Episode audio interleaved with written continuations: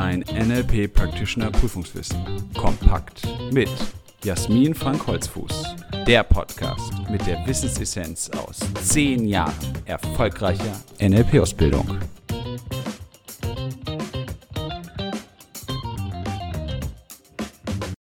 Herzlich willkommen zu einer weiteren Folge unseres NLP-Podcasts. Schön, dass du dabei bist.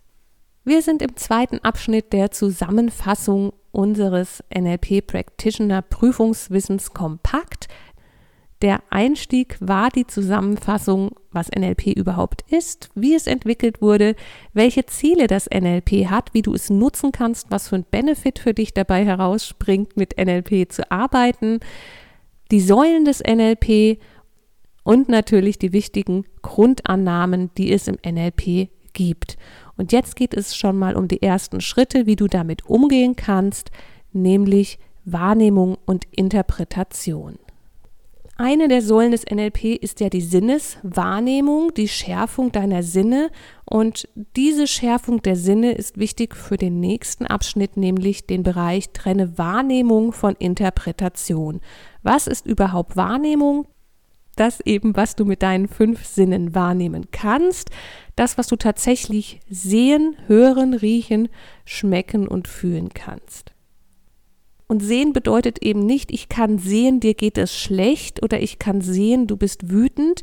Das ist eben eine Interpretation. Das, was du sehen kannst, ist eine gewisse Mimik, eine gewisse Körperhaltung. Das ist das, was du wahrnehmen kannst.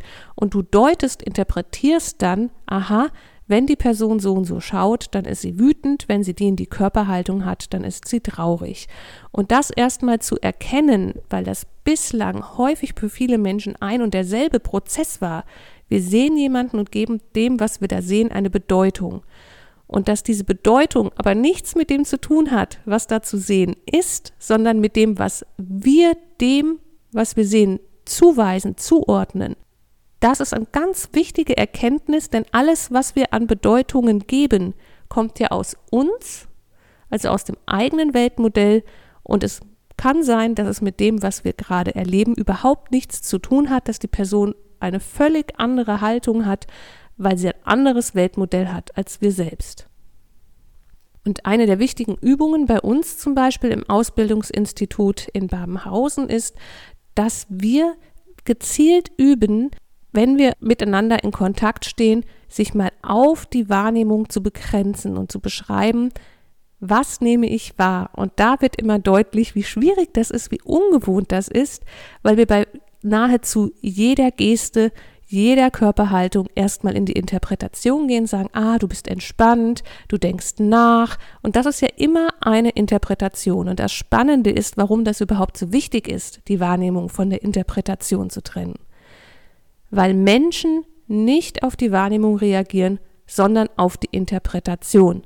Du siehst jemanden und interpretierst, der ist hochmütig, der ist arrogant und dann reagierst du nicht auf das, was du tatsächlich sehen kannst, nicht auf das, was wahrnehmbar ist, sondern auf das, was du an Bedeutung gibst.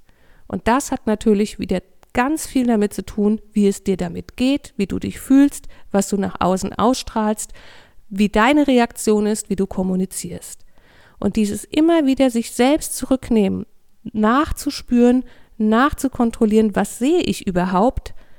Ist das überhaupt wirklich wahr, was ich da an Bedeutungen gebe?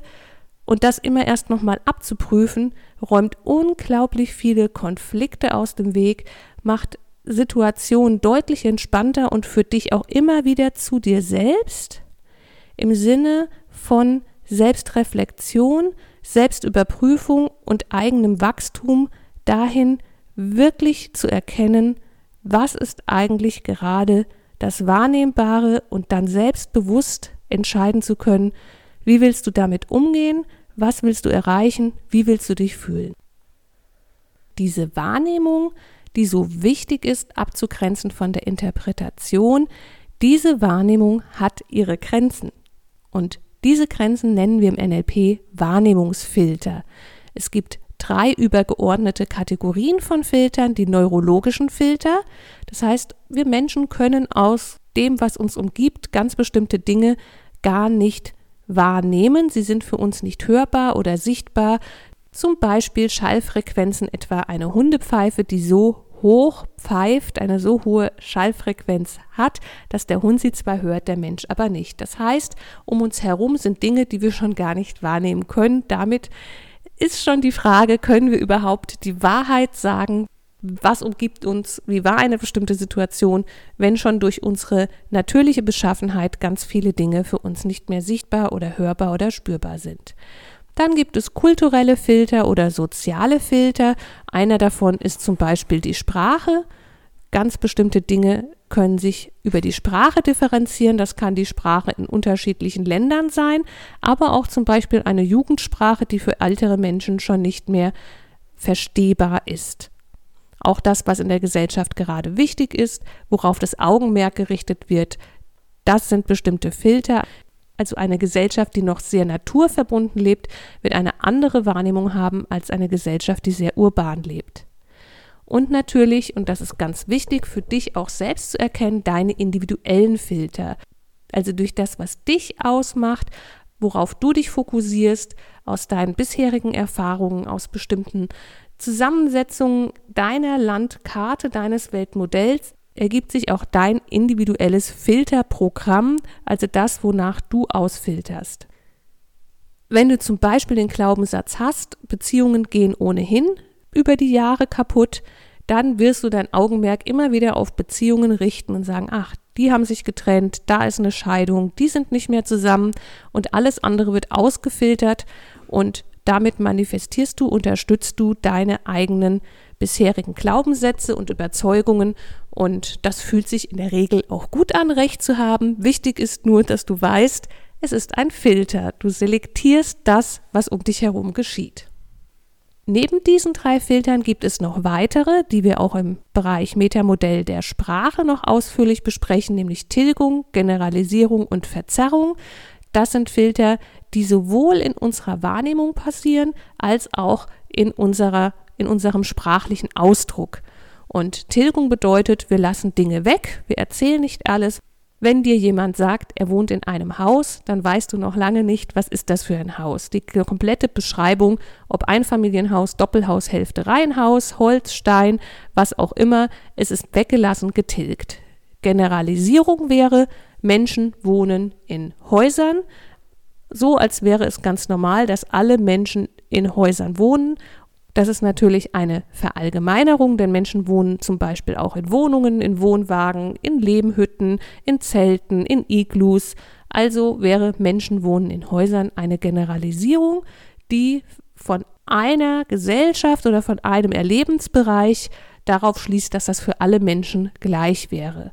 Und eine Verzerrung ist eben eine Umgestaltung oder Veränderung, zu sagen, ach, ich wohne in einem ganz, ganz kleinen Häuschen und tatsächlich ist es ein ganz durchschnittliches Reihenhaus. Es ist die eigene Empfindung, die Veränderung, die das ausmacht.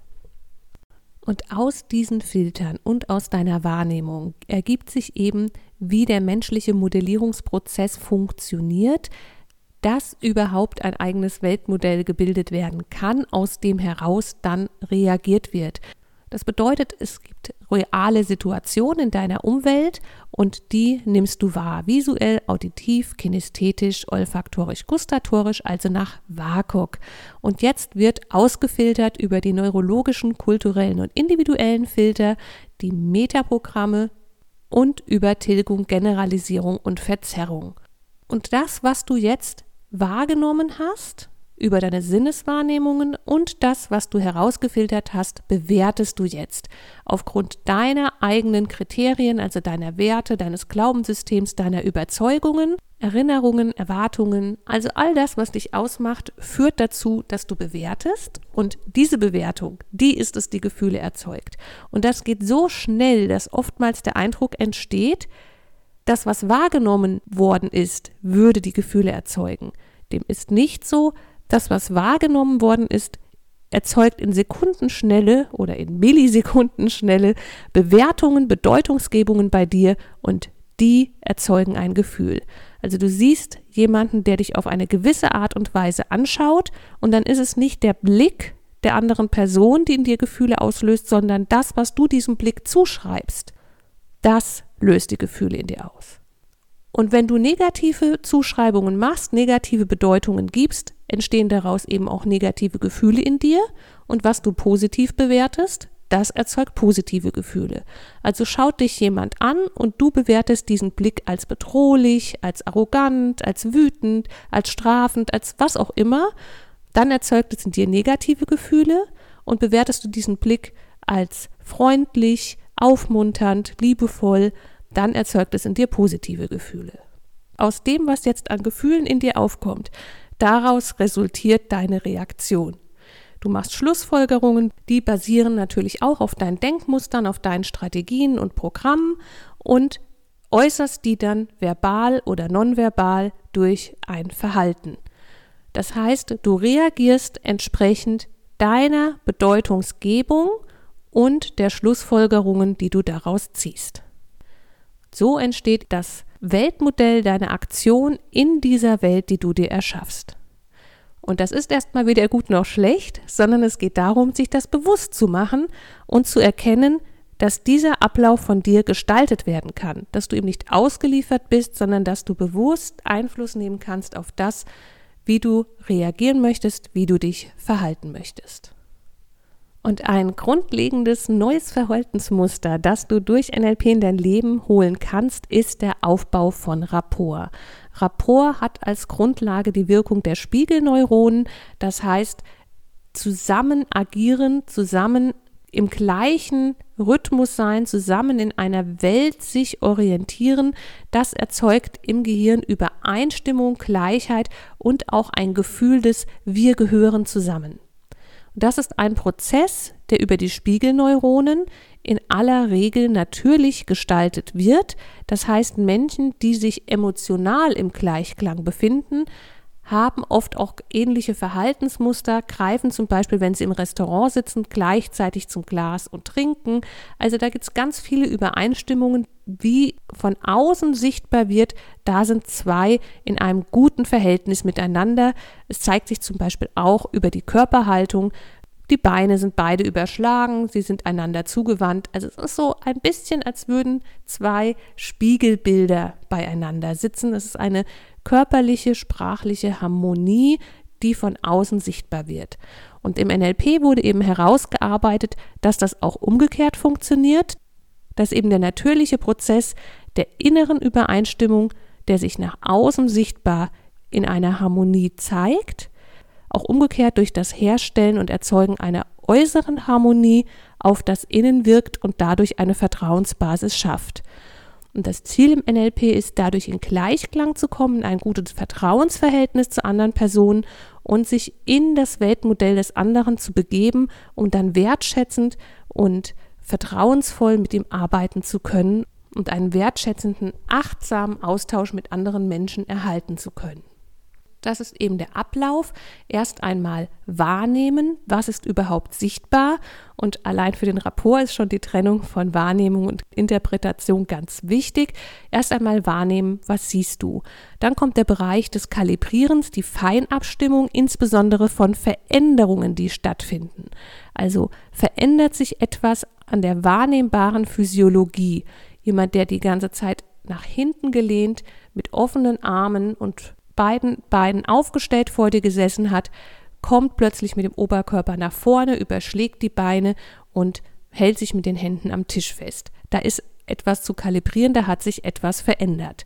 Kalibrieren bedeutet eben Feinabstimmung und wahrnehmen, was sich verändert hat. Und Rapport erzeugen kommt über das Pacing. Rapport, was ist das überhaupt? Eben eine Übereinstimmung zweier Personen, ein Beziehungsfluss, der angenehm ist. Und Rapport ist ein natürlicher Prozess, wie ich es eben erläutert habe. Und durch das Pacen im Gleichschritt gehen, mitgehen, angleichen, kannst du dann Körperhaltungen des anderen übernehmen, das Sprachverhalten des anderen übernehmen, Gestik des anderen übernehmen, dich ihm angleichen. Und es geht hier nicht um ein akkurat gleiches Spiegeln, wie es oft genannt wird, sondern es geht um ein Einlassen auf den anderen, ein Abstimmen, ein Angleichen. Und das soll wertschätzend sein, achtsam sein und dazu führen, dass die andere Person sich auch aufgehoben fühlt. Wenn du dann ins Pacing gegangen bist und das Gefühl hast, in einer guten Verbindung, im guten Rapport zu deinem Gegenüber zu stehen, dann kannst du ins Leading gehen. Das heißt, du kannst führen, zum Beispiel jemand, der in einem Stuck State ist und sehr nach vorne gebeugt sitzt, in einer ihm vielleicht nicht gerade förderlichen Haltung, dann kannst du erst einmal in diese Haltung auch hineingehen und dich dann ganz langsam aufrichten und möglicherweise, wenn der Rapport gut passt, wird diese Person sich mit dir gemeinsam aufrichten und so allein durch die Veränderung der Physiologie wieder besser auf ihre Ressourcen zugreifen können, in einen anderen State gelangen können. Und funktioniert das Leading nicht, das heißt, du gehst in eine andere Körperhaltung, der andere folgt dir nicht, dann bist du noch nicht genug im Rapport. Das heißt, du kannst mit dem Leading auch überprüfen, wie gut dein Rapport ist. Und wichtig ist, es geht eben nicht um einen Selbstzweck, sondern es geht darum, in einer guten Verbindung, in einem vertrauensvollen Verhältnis, in das Weltmodell des anderen hineinzugehen, um ihn besser zu verstehen, um ihn besser abzuholen, da wo er ist. Damit sind wir am Ende dieser Folge der Zusammenfassung des NLP Practitioner Prüfungswissens kompakt. Von der Wahrnehmung und Interpretation sind wir jetzt über die Weltmodellgestaltung zum Rapport gekommen und in den nächsten Folgen wird nochmal deutlicher, wie genau du das eigentlich machen kannst, wie überhaupt Rapport genau hergestellt wird und was es dazu alles braucht, welche Kenntnisse und welche weiteren Schritte natürlich noch folgen im NLP. Ich danke dir, dass du heute dabei warst, dir die Folge angehört hast und wünsche dir auch weiterhin viel Spaß mit dem Lernen und Leben mit NLP. Willst du noch mehr wissen? Mach dich schlau mit unserer Wissenssammlung auf www.nlp-ausbildung-holzfuß.de oder lies unser Buch das NLP Practitioner Prüfungswissen kompakt. Es enthält alles, was du für eine sichere und erfolgreiche Prüfungsvorbereitung brauchst. Bis zur nächsten Podcast-Folge mit Jasmin Frank Holzfuß. Eine gute Zeit mit NLP.